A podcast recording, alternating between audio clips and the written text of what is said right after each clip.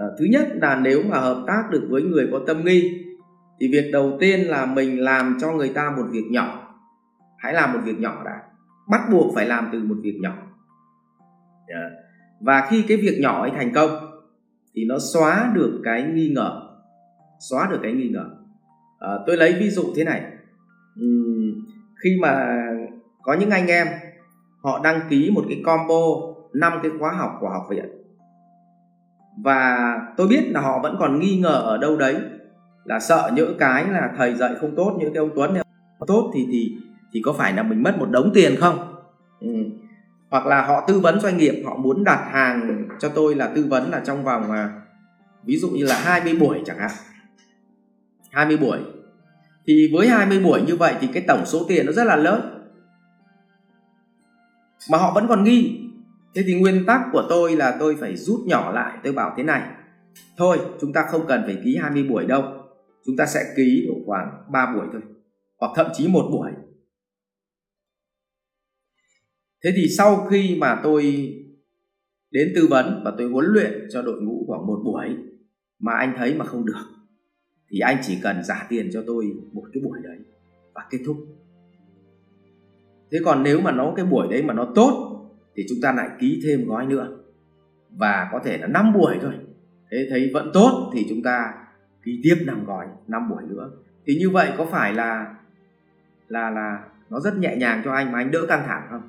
Thế là người ta thấy hợp lý và người ta sẽ sẽ làm với mình. Vậy thì bất cứ ai trong cuộc sống này khi gặp nhau thì do lòng tham, nguyên tắc mà họ nghi, mà mình càng tham thì họ càng nghi tức là họ đã nghi mình không tốt mà mình lại cứ bắt ký, họ ký một cái gói to. Thì cái lòng nghi ngờ của họ càng lớn lên. Cho nên khi mà người ta đến mua một cái đồ hàng hóa gì của mình ấy, thì giả sử mà người ta mua một gói là là nó nó 50 cái chẳng hạn, mà người ta nghi ngờ là nó không tốt, thì bảo thôi, chị cứ mua trước hai cái chị về dùng thử đi.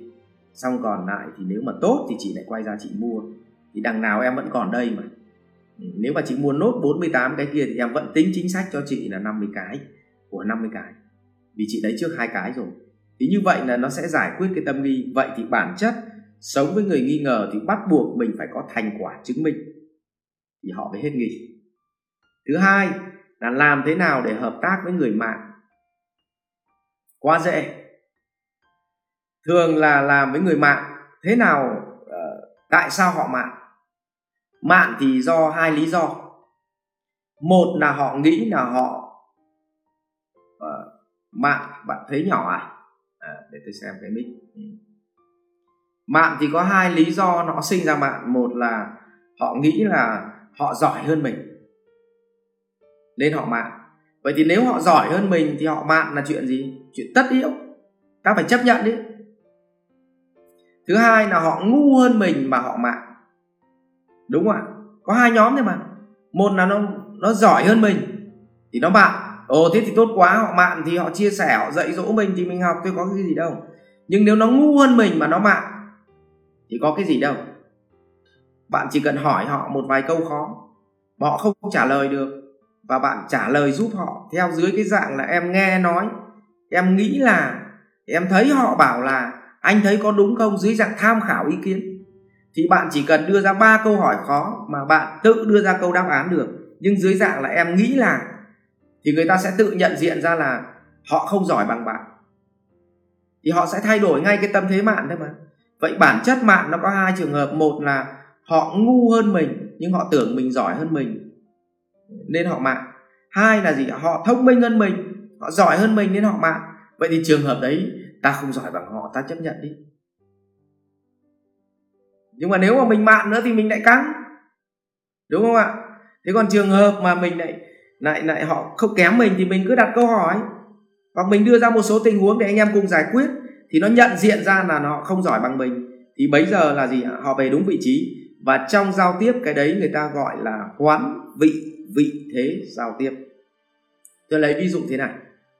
À, một hôm tôi gặp một cái anh anh ấy đến, anh ấy gặp tôi thì lúc bấy giờ tôi uống ở quán cà phê thì anh ấy cũng không ai cần phải giới thiệu tính tôi thì mọi người không cần phải giới thiệu tôi là chủ tịch hay là gì cả mà tính tôi đi lang thang cà phê thì tôi hay ngồi như xe ôm ấy. Thế thì anh à, đi con xe Camry đến anh đỗ sịch một phát.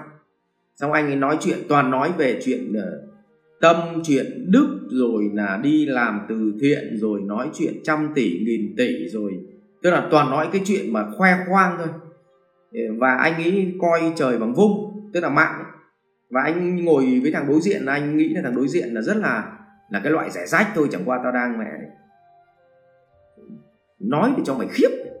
Thế thì tôi chỉ ngồi tôi bảo là uh, vâng ạ. Thì từ nãy giờ em thấy bác cứ nói chuyện về tâm nhiều thì thực sự là em cũng không hiểu lắm. Bác có thể chia sẻ với em xem thế nào gọi là tâm được không ạ? Và tâm nó nằm ở đâu bác nhỉ? Thế là ông ấy nói chuyện ừ, đang thao thao bất tuyệt thì ông bị khựng lại. Không trả lời được. Thế tôi bảo là em nghĩ là thế này có đúng không bác nhỉ? Thế ông bảo ồ thôi đúng rồi đấy có cái chú chú nói vậy đúng rồi đấy. Thế là tự nhiên bác ấy nói chuyện nó cứ chìm dần chìm dần chìm dần và bắt đầu nó về đúng vị thế là hai anh em nói chuyện với nhau rất là lắng nghe. Chứ lúc đầu ông chả nghe em nói gì đâu cứ, cứ chém phầm phầm phầm đấy và rất là lắng nghe và độ khoảng là một nửa tiếng sau thì ông vẫn hỏi là chú làm ở đâu? Lúc đấy ông mới hỏi và em cũng làm bình thường thôi cũng đi làm kinh doanh. Đấy nhưng mà cái cuộc nói chuyện không cần phải mang cái cái chức danh của mình không phải mang tiền bạc ra để mà tạo ra một cuộc giao tiếp. Mà uh, giao tiếp bằng đúng cái cái cái cái năng lực của bản thân mình. Vậy thì nếu mà họ mạng thì đấy là cái cách để để chữa mạng đấy.